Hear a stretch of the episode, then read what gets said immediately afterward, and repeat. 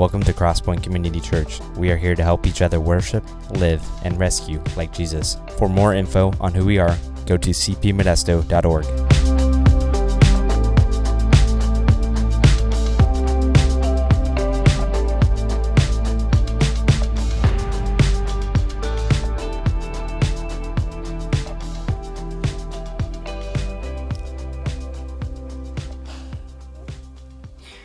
I don't know if you've experienced this, but probably if you've gone anywhere and then had to describe where you went to someone, you might have experienced this. Have you ever experienced the moment where you want to try to describe or explain something to somebody and you just can't, the words just don't work to accurately describe what you're trying to describe?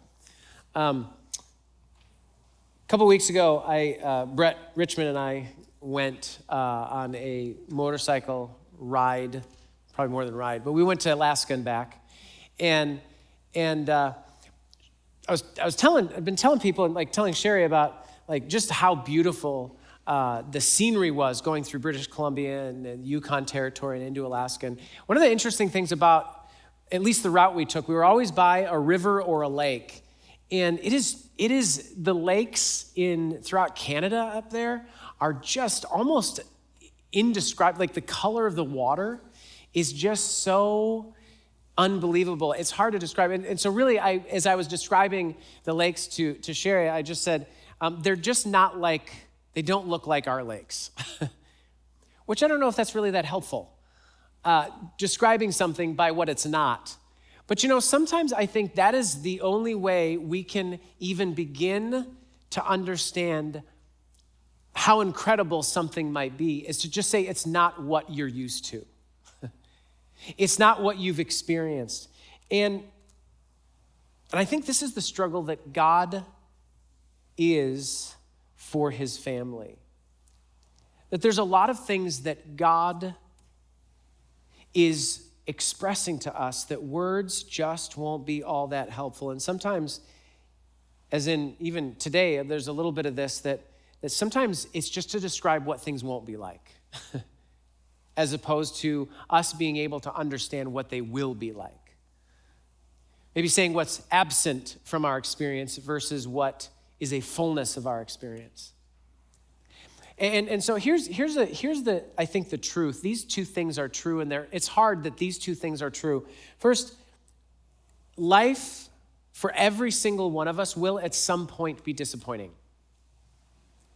Every single one of us, and probably many of us, it already has been. We've already been through things, but if you haven't, just a heads up life at some point will be really disappointing. It'll be hard, it'll, it, you will have reasons to grieve, to be sad, to, to want to throw in the towel, all of those things. But at the same time, what God has in store for his family is so significant and fantastical. And I learned last hour, last, uh, last hour that that is a legitimate word, fantastical. Um, it's so significant and fantastical that the, the worst of this life really is like nothing in comparison. But that doesn't make the grieving that we experience in this life not real or easy. But, but that's the tension, that's that frustrating tension that we live in, that, that we experience things that are difficult and suffering and, and trials, and, and, and we grieve about those things. Yet at the same time, what God has promised and, and provided for us and prepared for us is unbelievable. And actually cast a shadow over those difficult things, that those things disappear, even though we feel them with their full force right now. Last week, we, we started looking at, at the, the letter that Peter writes to uh, kind of the, the, the scattered churches throughout, uh, throughout the, the edges of the, of the empire. And the thing that we have to remember from last week is this that, that, one, that, that the very foundation of what he's writing to these people is reminding them who they are, that they are chosen by God's foreknowledge they're set apart by the Holy Spirit and that they are set apart for obedience to Jesus. And if That's kind of like, well, explain to me all those things. Check out last week's message because we kind of get into, into, into the depths with that. But he basically tells them, This is who you are. And now he moves into this place of, of talking about really something that is stands in tension with our experience, and he recognizes that and he pulls that out. So, uh, 1 Peter chapter 1, starting in verse, verse 3. I'm just going to read through the, I'm going to read uh, parts of the passage. Um, so, starting in verse 3, he says this He says, Blessed be the God and Father of our Lord Jesus Christ. According to his great mercy, he has caused us to be born again to a living hope through the resurrection of Jesus Christ from the dead, to an inheritance that is imperishable, undefiled, and unfading, kept in heaven for you, who by God's power are being guarded through faith for a salvation ready to be revealed in the last time. So he kind of takes this place, the platform of you are chosen, you belong to God. He knew what his plan was and the Holy Spirit, now that you've responded to Him in faith, has set you aside, set you apart for obedience to Jesus Christ, which is ultimately, in its simplest form, making disciples. And, and, and so he says that God has caused us to be born again, born again, reborn, rebooted to, to this living hope. The idea of being born again is that we've been adopted it's, we've been opened up to our new forever family and new secured inheritance, the, the thing that changes everything about us. We've been placed in a different family from the family that we were in. And he says that you've been born again to a future hope or a living hope. That, that, that, that we tend to use the word hope in a way that is not really accurate to, to the word hope. We tend to think when we think about hoping for something, it's more along the lines of we're wishing for something. But that's not what hope is when you read it in the Bible. Hope is not like, well, I, I hope, I hope it's cooler tomorrow. That doesn't have any basis in reality. that could happen, it might not happen. But hope in the Bible and how Peter uses the word hope is this it is not a wish, but it is an expectation. It is a future event that we are waiting to happen, and it is going to happen for sure. That's what hope is. When he says we have this hope, it's not a wish, it's a secured future event that we don't know when it'll happen, but it will happen for sure. So, hope is not used in the context of this might or might not happen, but it's absolute. And so he says, We are born again to this living hope, this living hope, which he says is made possible by the resurrection of Jesus. So, what exactly is this living hope that we've been born again to? It is the inheritance, as he says, that we have secured, that has been made possible by the resurrection of Jesus Christ. So, what exactly is this inheritance that God has prepared for and promised to his children? Well, it's everything that, that we see that God has said, this is what you have in Christ. It's, it's the resurrection from the dead that we are promised. It's eternal life, both the ongoing part of eternal life and the quality of eternal life that He offers us. It's a whole new world, a new fantastic point of view some of you will be singing that all day long and will hate me for the rest of the day. Teresa won't. She's super happy that she's now singing that. But really, we have a whole new world and a whole new heaven and earth that He promises for us.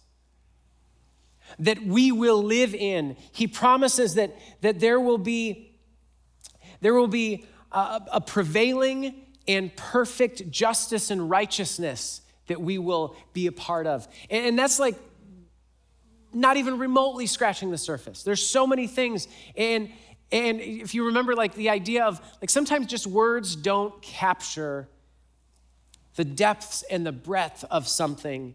And it's interesting because because the way Peter describes this inheritance, he basically describes what it's not. And so he says, This inheritance that we have, that is our living hope, that is, is he says it's imperishable. In other words, it will never expire. We can't miss it. We can't be like, get there and say, oh, this expired three weeks ago. It never gets thrown out. He says it's undefiled, it's unblemished, it's clean, it's unbroken. I don't know how many of you, I mean, how many of us have, have like maybe sacrificed for something and, and built this thing up in our head that we, that we ordered or that we bought, and it finally gets to our house and it's, it's blemished or it's, it comes broken. And then you're kind of like, like, and then you're like, well, what do I do with this? Do I just live with this or do I go through a process of returning it? What do I do? Like, that's not going to happen with our inheritance. it is undefiled and it cannot be defiled. And, and then he says it's unfading. In other words, it's not, temp- it's, it's, it's not temporary. Everything we have fades, doesn't it? The most quality things we have in life fade. That's just how it works. But, but he says it is unfading. It will not fade like the things that are in this world that you've experienced. And he says, and it's kept for you in heaven. In other words, it's protected, secured. There's nothing that can steal it. There's no, like, a bank vaults can be robbed. We've seen thousands of movies about that. But, but like, what he has for us, our inheritance cannot be, cannot be taken away. And not only does he say that our inheritance is, is protected, but he says that we too are protected by God's power. And we need to understand what Peter is saying because what he's not saying is that protection equals that we will never suffer or face difficulties. We can, we can go as far as Hebrews 11, even starting in verse 32, spend some time reading that to see that you've got faithful people in, in, in God's kingdom who have suffered greatly for being faithful. And so, did God not protect them? No, He did protect them. But see, here, here's what, what protection means under this is that, in fact, faith sometimes does, does not keep us from trouble, but in fact, sometimes our faith is likely to lead to the experience of more precise trouble because of it. Again, you look at the example of those in Hebrews, they had more precise and specific trouble in their lives because of their faith. But when, when, when Peter writes that we are protected by God's power, the protection that God offers is a protection that will save us for everything He wants for us, and no one can do anything to take those things away. He'll care for us and give us endurance through the most difficult things in life until the day that Jesus returns, which is the last day, and we experience our inheritance that, that is all of these things imperishable, undefiled, unfailing, un, unfading, and kept secure. And, and so, so, really, where Peter begins to build is from the place that we are chosen by God the Father, God the Spirit, God the Son. And then it says that we have this new birth. We are reborn, rebooted into this living hope, which is our inheritance that is beyond our most extreme imaginations. But then here's the tension.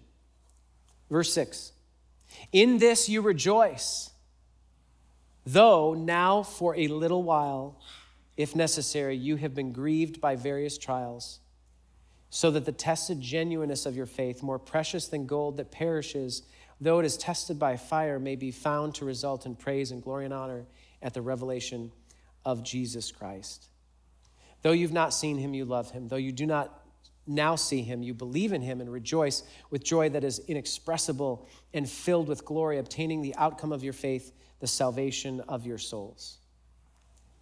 So, so he recognizes this that, that joy characterizes our lives when we understand and internalize what God has promised and prepared for us. And that is a real thing that we, we have such a hard time wrapping our heads around because it is so incredible.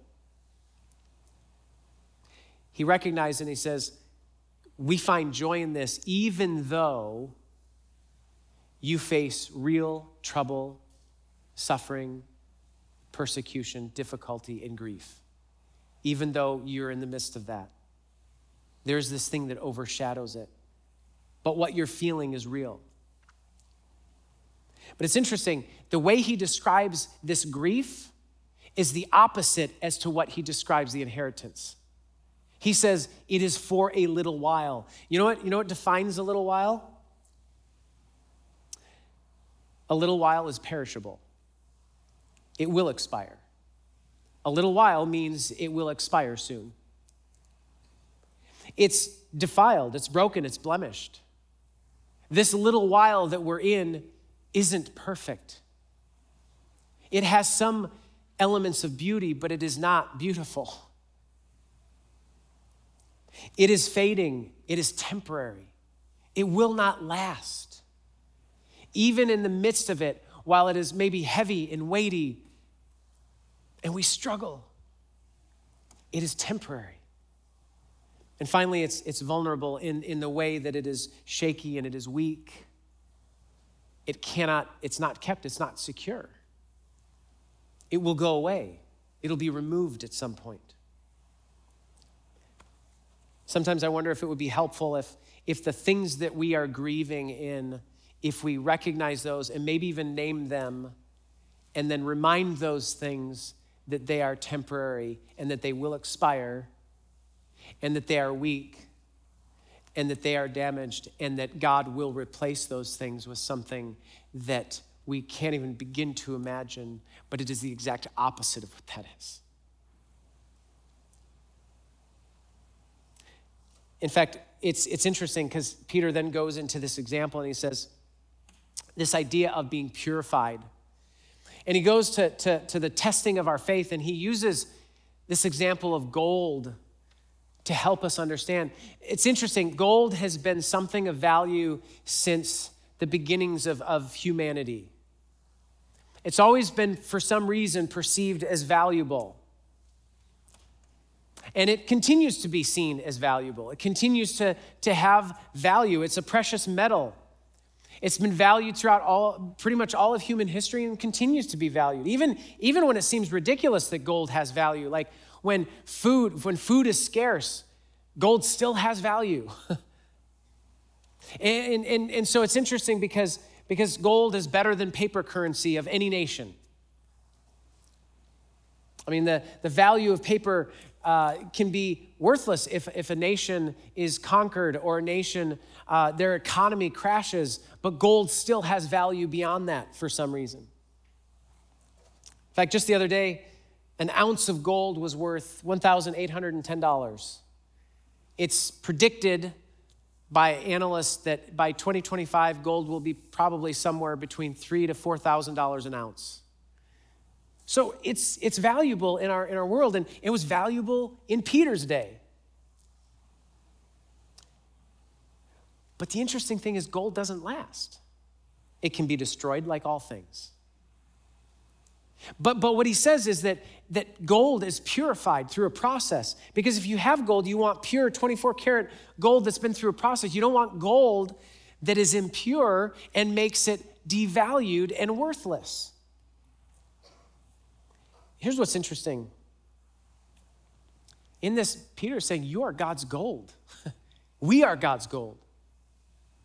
That, that, that we are called God's treasured possession. We are God's treasured possession, and, and we are like that to Him. And He will remove the impurities and things that are not reflective of His character in us through a process of refining. And maybe it's not a literal fire, but it is a fire of suffering and trials, which will be difficult, but they will result in our in our perseverance, in our, in our, in our refining, and in our purity. You see, if a person is serious about investing in gold,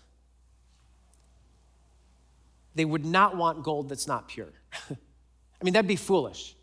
Why would you invest in gold that's not pure? Because it is a valued possession, and probably you're investing in it for your, your own security. No one who's serious about gold would want gold that's not pure, and neither does God want his treasured people to be impure because he is serious about us.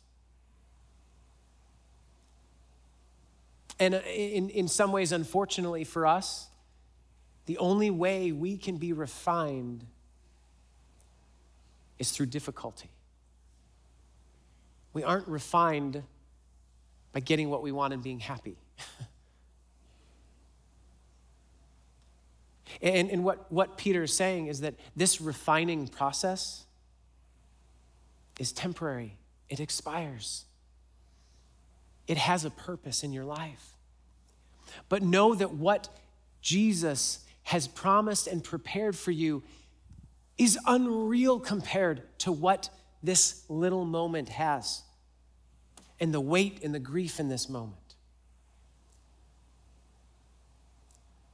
And so then he says, he says, even though we haven't seen Jesus, like Peter got to walk and minister with Jesus, he says, even though you haven't seen him, you trust him and you believe him. Even though you don't see him now, you are persevering and you are allowing him to refine you and, and, and, you are walking through. See, the people that Peter is writing to, they are facing some trials and things. I mean, some of these people have been scattered from Jerusalem because Stephen was murdered for his faith and witness. And so Peter says, look, there's, there is this refining happening. Don't just look at it from a human perspective and think, I'm being abused or, or picked on. Understand it in the concept of this is temporary and it will have an effect of causing you to be more like Jesus. And what he has for you is so much greater than what you're enduring right now. So persevere and endure because of what God has prepared for you. In other words, Jesus is worth what he asks for because he gives so much more. Then he goes to this example of, of history, and, and in, in, in verse 10, he says this. He says, concerning this salvation, because this salvation is what opens the door to this living hope that we have. Concerning this salvation, the prophets who prophesied about the grace that was to be yours, that you experience this, that you know the story of Jesus, his life, death, resurrection. This grace that was to be yours, searched, inquired carefully. In other words, these prophets who were talking about this, they didn't really understand what they were talking about. And they were trying to figure out what does this mean for us? What does this mean for those in the future? He says, inquiring what person or time the Spirit of Christ in them was indicating as they were writing down these things. Through the power of the Holy Spirit, they were wondering what's going on? When is this going to happen? When they predicted the sufferings of Christ and the subsequent glories. It was revealed to them that they were serving not themselves, but you in the things that now have been announced to you through the, those who preach the good news to you by the Holy Spirit sent from heaven, things into which angels long to look. So he looks back to the witness of, of history past. And he says, This inheritance, this living hope, this, this thing that comes by way of salvation through Jesus Christ is what the prophets were talking about. And here's kind of the flow of what I just read Christ's Spirit, or the Holy Spirit in the Old Testament, gave the prophets a glimpse of what God had prepared for humanity. That God would redeem Israel and the whole of creation. He didn't give them specifics, but God gave them assurance that He would absolutely act. They had a living hope as well. They knew that it was going to happen because they knew that they would not experience this firsthand and see it come to happen, but they were joyful that that day would most assuredly come. And Peter's saying, It has come. And now, in part, it's been revealed to you, and you can at least cognitively understand this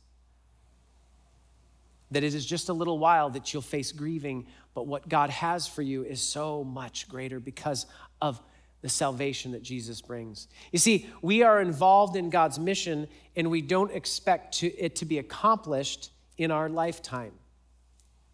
Yet, if we are faithful in the assignment we are given on that mission, we have the joy of knowing that Jesus' mission will be accomplished and we can participate in that joy now, just like the prophets rejoiced in the salvation that Jesus would bring. The ancient prophets rejoiced because of what they glimpsed, even though it had not come to pass and they didn't understand the fullness of it. And so we are in that place of the prophets when it comes to our inheritance.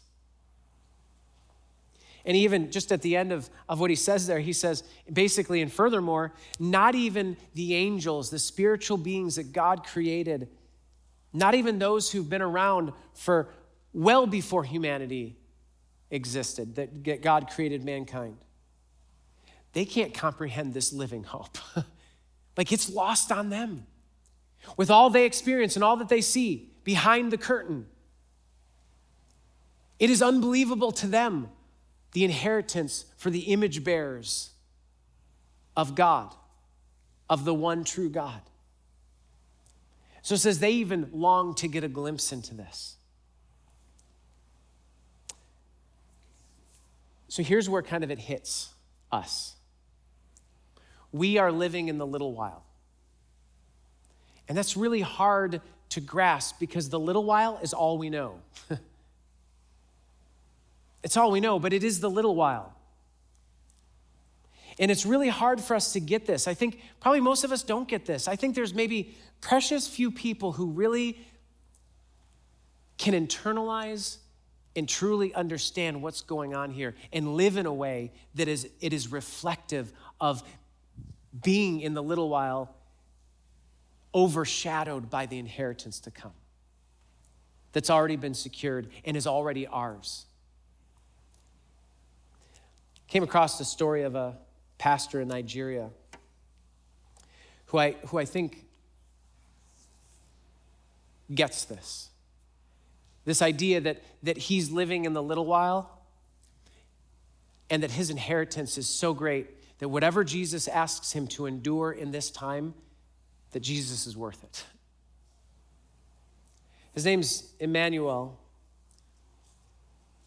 And on February 27th of 2021, he was praying with in his house in the Kaduna region of Nigeria, along with his wife and his mother in law.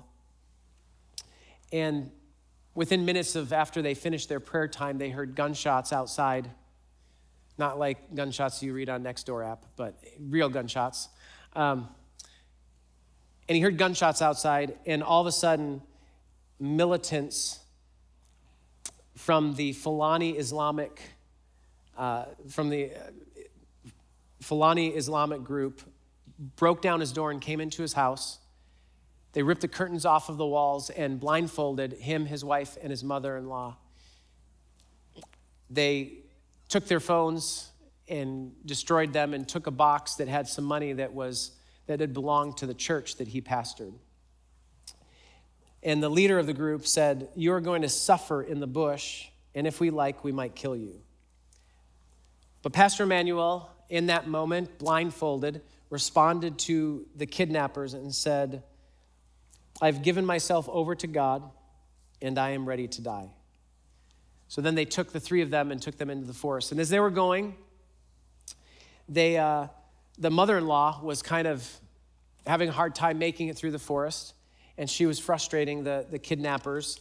And so, even though he was begging them to, to release her, they, they decided, finally got frustrated, and one of, the, one of the kidnappers hit her in the back of the head with the butt of his rifle.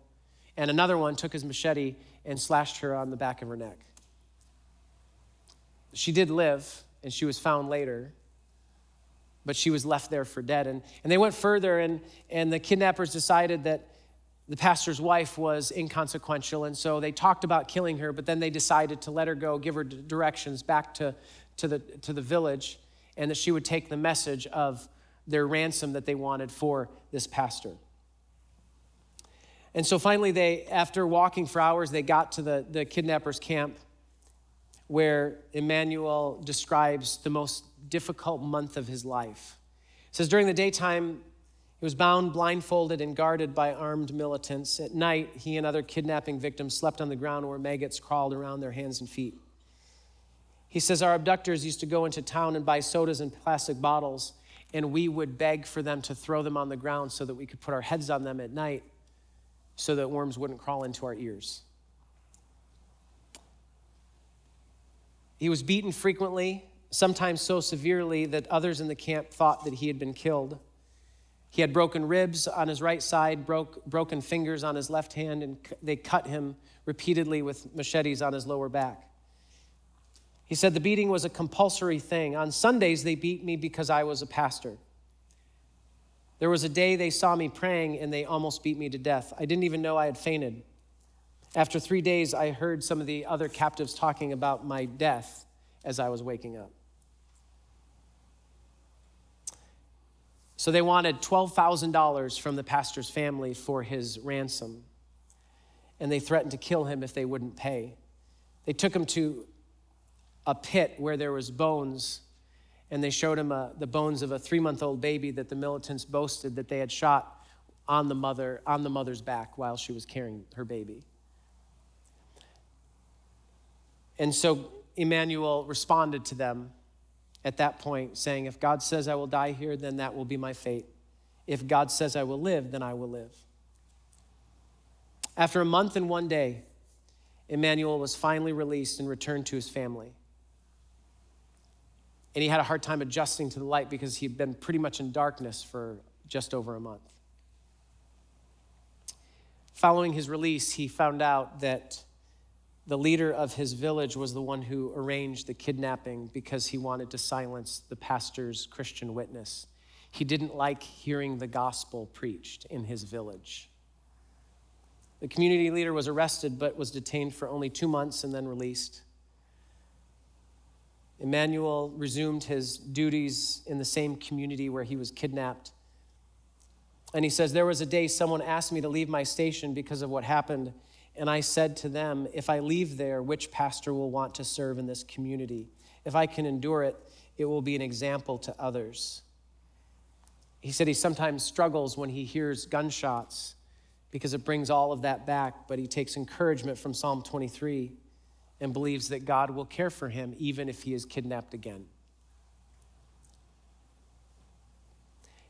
He says that he he says that uh, he, he says uh, if it is as if that day is happening all over again but when that happens i pray i depend on god. I know that persecution is part of the christian life. We who are christians will suffer. If this doesn't happen to us the bible is not fulfilled.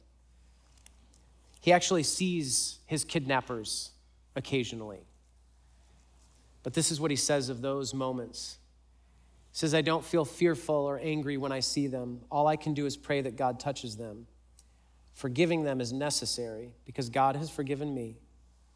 If I know God, if I know Jesus Christ, I must forgive them. When I read that, I thought,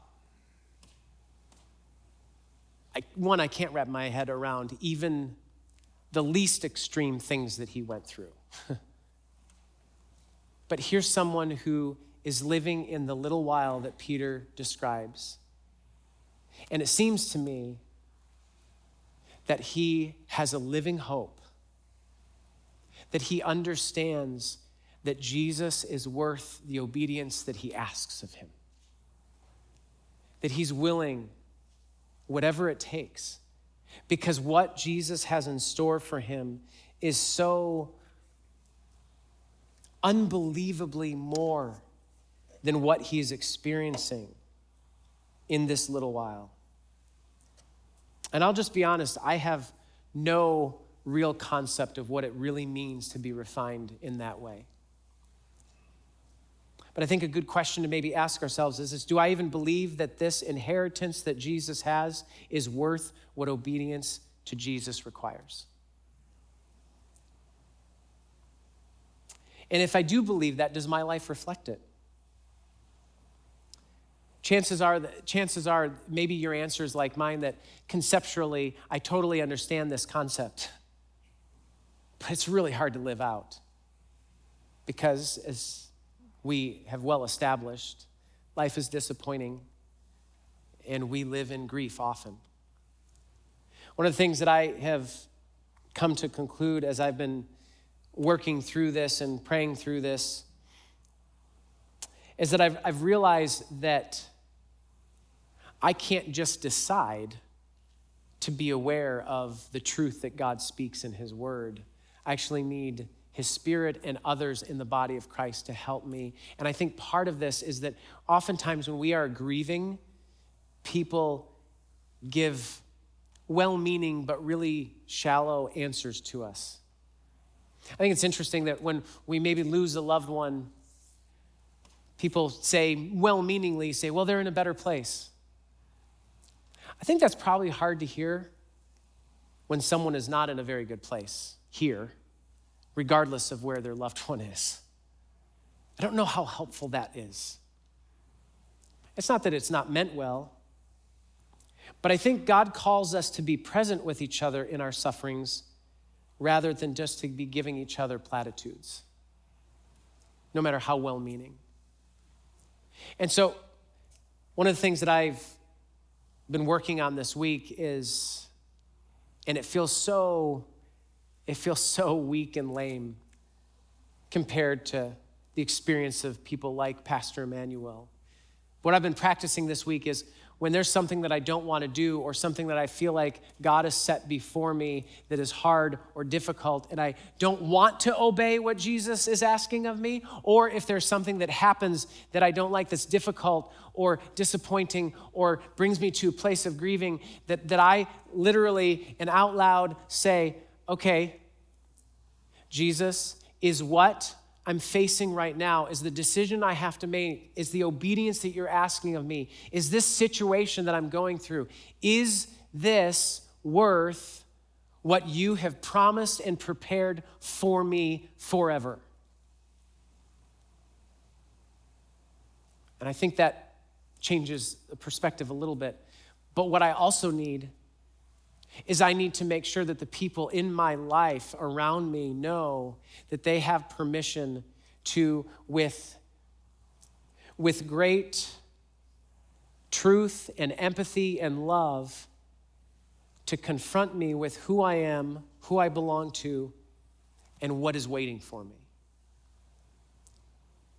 I think that we need to be in each other's lives so that we can, with all of our presence, walking with each other in our grief, remind each other that this is the little while.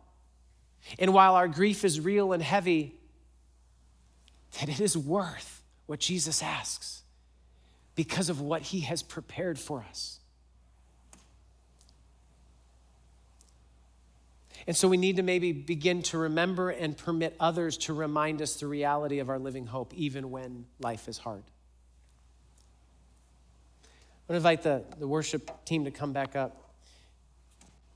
Our plan was to do communion this morning, and we did it in the first service. But some people were saying, We did communion last week. Why are we doing it this week? well, because last week I felt pretty strongly that it fit with what the passage was about. And, and to be honest with you, for about 500 years in the Christian church, the sermon was not the central focus of the gathering. It was the, it was the body and the blood of Jesus Christ. That took center stage. And so, I don't know, this is, I think, kind of a cool thing. Because we did communion last week and we did it the first service, and because of shipping, but more so because the last couple weeks, there's been more people here gathered together than we've had for a long time. Whether you're, you, it looks like that or not, it's true. And so, first service, we ran out of the communion cups and packets, which I think is a bit of a divine plan because we're still going to do communion today, but we're going to do it a little bit different. So, I would ask you today as you go have lunch, however you lunch, with whoever you are having lunch with today I want you to take whatever bread thing you have and whatever drink you have. And I want you to take it and remember and remind each other that just like this bread, the body of the Lord Jesus Christ was broken. And just like Jesus' blood, what's in this cup is poured out for your salvation to secure your living hope, which is your inheritance in Christ Jesus. I want you to do that today because you know what? That's what they did in the early church. I'm, I'm quickly coming convinced that we should probably do communion every time we gather, every time you share a meal with someone else in your home, every time we get together, wherever we are. Because it helps us to remember that we are in the little while and that what Jesus asked for today is so worth what he's prepared for us tomorrow. And so, as we kind of finish the service and, and we worship together, I want to invite you to participate in communion, just not this second, but later today. And maybe just see what God does in that as He reminds you who you are, that you are chosen, that you are born again to a living hope because of the resurrection of Jesus Christ and how much He loves you.